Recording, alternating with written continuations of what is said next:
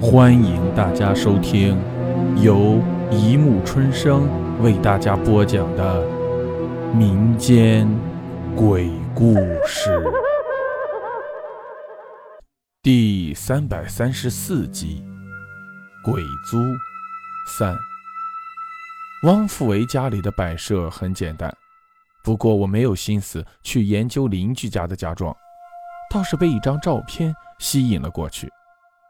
那是一个女孩的半身照，照片上的女孩穿着浅色的连衣裙，笑容可掬。不知为什么，我看着这张照片就觉得浑身不舒服。这是我女朋友，汪富伟说：“很可爱吧？”嗯，我点点头。也许是看的时间太长了，眼前的照片慢慢模糊起来，女孩温暖的笑容竟然变得僵硬。眼球开始凸出来，脸色惨白，嘴角开始流血。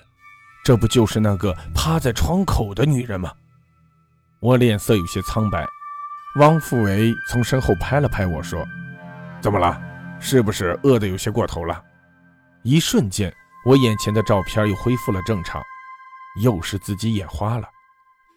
啊，对不起，最近我家里发生了很多事情，搞得我有些神经质了。我很不好意思地说：“发生了什么事？”汪富伟一脸好奇。我看看四周，压低声音，小心翼翼地问：“晚上你真的没有听到什么声音？什么声音？”汪富伟不明白。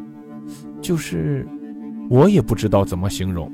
就在这时，我又听到隔壁，就是我租住的那间房子里传来奇怪的声音。除了那个声音，四周静极了，似乎都能听到心脏的跳动声。汪富维的脸上也露出了奇怪的表情，他左右看了看，轻轻揉了揉鼻子，呃，好香，和牛应该好了。我看着他的背影，顿时惊讶不已，难道他真的什么也没有听到？好啦，别愣着了，快来吃牛排吧。汪富维从厨房里端出一盘牛排，放在餐桌上。在我对面坐了下来，尝尝我的手艺。我盯着眼前那盘诱人的牛排，刚准备大快朵颐，却看见牛排下面好像有东西在慢慢溢出来，瞬间就流满了整个盘子。鲜红的液体顺着盘子边缘一滴滴的滴在地板上。我终于看清楚，这鲜红的液体是血。我吓得推开桌子。但我身下的椅子却像钉在了地上一样，怎么也动不了。头顶的灯突然闪烁起来，我抬起头，竟然看到那张女孩的照片就摆在我面前。女孩的表情变得阴森恐怖，像看仇人一样看着我，嘴巴一张一合的，好像在说着什么。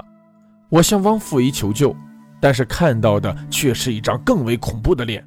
头颅已经少了四分之一，鲜血混着脑汁一起流过脸颊，眼睛只剩下一个，变形的嘴巴蠕动着，发出阴冷的声音：“吃啊，你怎么不吃啊？不要啊！”我吓得昏死了过去。我醒过来的时候已经是第二天早晨了，睁开眼睛，我就看到医院白花花的天花板，护士告诉我。是一个男子把我送来的，叫汪富维。不知道为什么，我一听到这个名字就感到不寒而栗。昨天的那一幕瞬间出现在脑海中，那么清楚的声音，为什么他听不到？还有那渗血的牛排，那恐怖的照片，难道汪富维根本不是人？你醒了，真的不要乱说人。我只是简单的想了一下，汪富维就立刻出现在我的眼前。好像是从我的脑袋里蹦来的一样，我忍不住看了他一眼。那张脸虽然算不上潘安之貌，但也还算帅气，跟昨晚出现的那张鬼脸完全不一样。呃，都都都怪我不好。汪富伟抱歉地说：“我不知道你有晕血的毛病，平时我自己煎牛排就喜欢吃半生半熟的。呃，下次再请你吃，我一定完全煎熟，免得再吓到你。晕血。”我想起自己确实有这个毛病，难道说昨晚的一切都是自己的幻觉？也许是这几天一直没有睡好，等做完检查，我就可以出院了。汪富伟很体贴，从下了出租车就一直扶着我。在一楼，我们还碰到了福伯。福伯看到我，赶忙上来搀扶我，关切地问道：“姑娘，你怎么了？”我赶忙地说道：“有点晕血，就到医院检查了一下，没事的。”福伯，哎呀，我说你怎么看起来这么虚弱？不过你也真是的，再怎么说都是去医院检查，应该让你朋友陪你的。我有啊。我突然停住，看了看身边一直搀扶着自己的汪富伟，难道福伯没有看到他？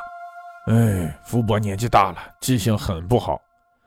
汪富维一边说一边笑着搀扶着我躺到了床上。我瞪大眼睛，实在不敢相信一个老人只是因为记性差就看不到眼前一个结实的壮男子。你躺着，我去厨房给你倒杯水。汪富维逃避着我的眼睛，闪身躲进了厨房。半个小时过去了，厨房里一点动静也没有，屋子陷入了一片死寂。好了，故事播讲完了，欢迎大家评论、转发、关注，谢谢收听。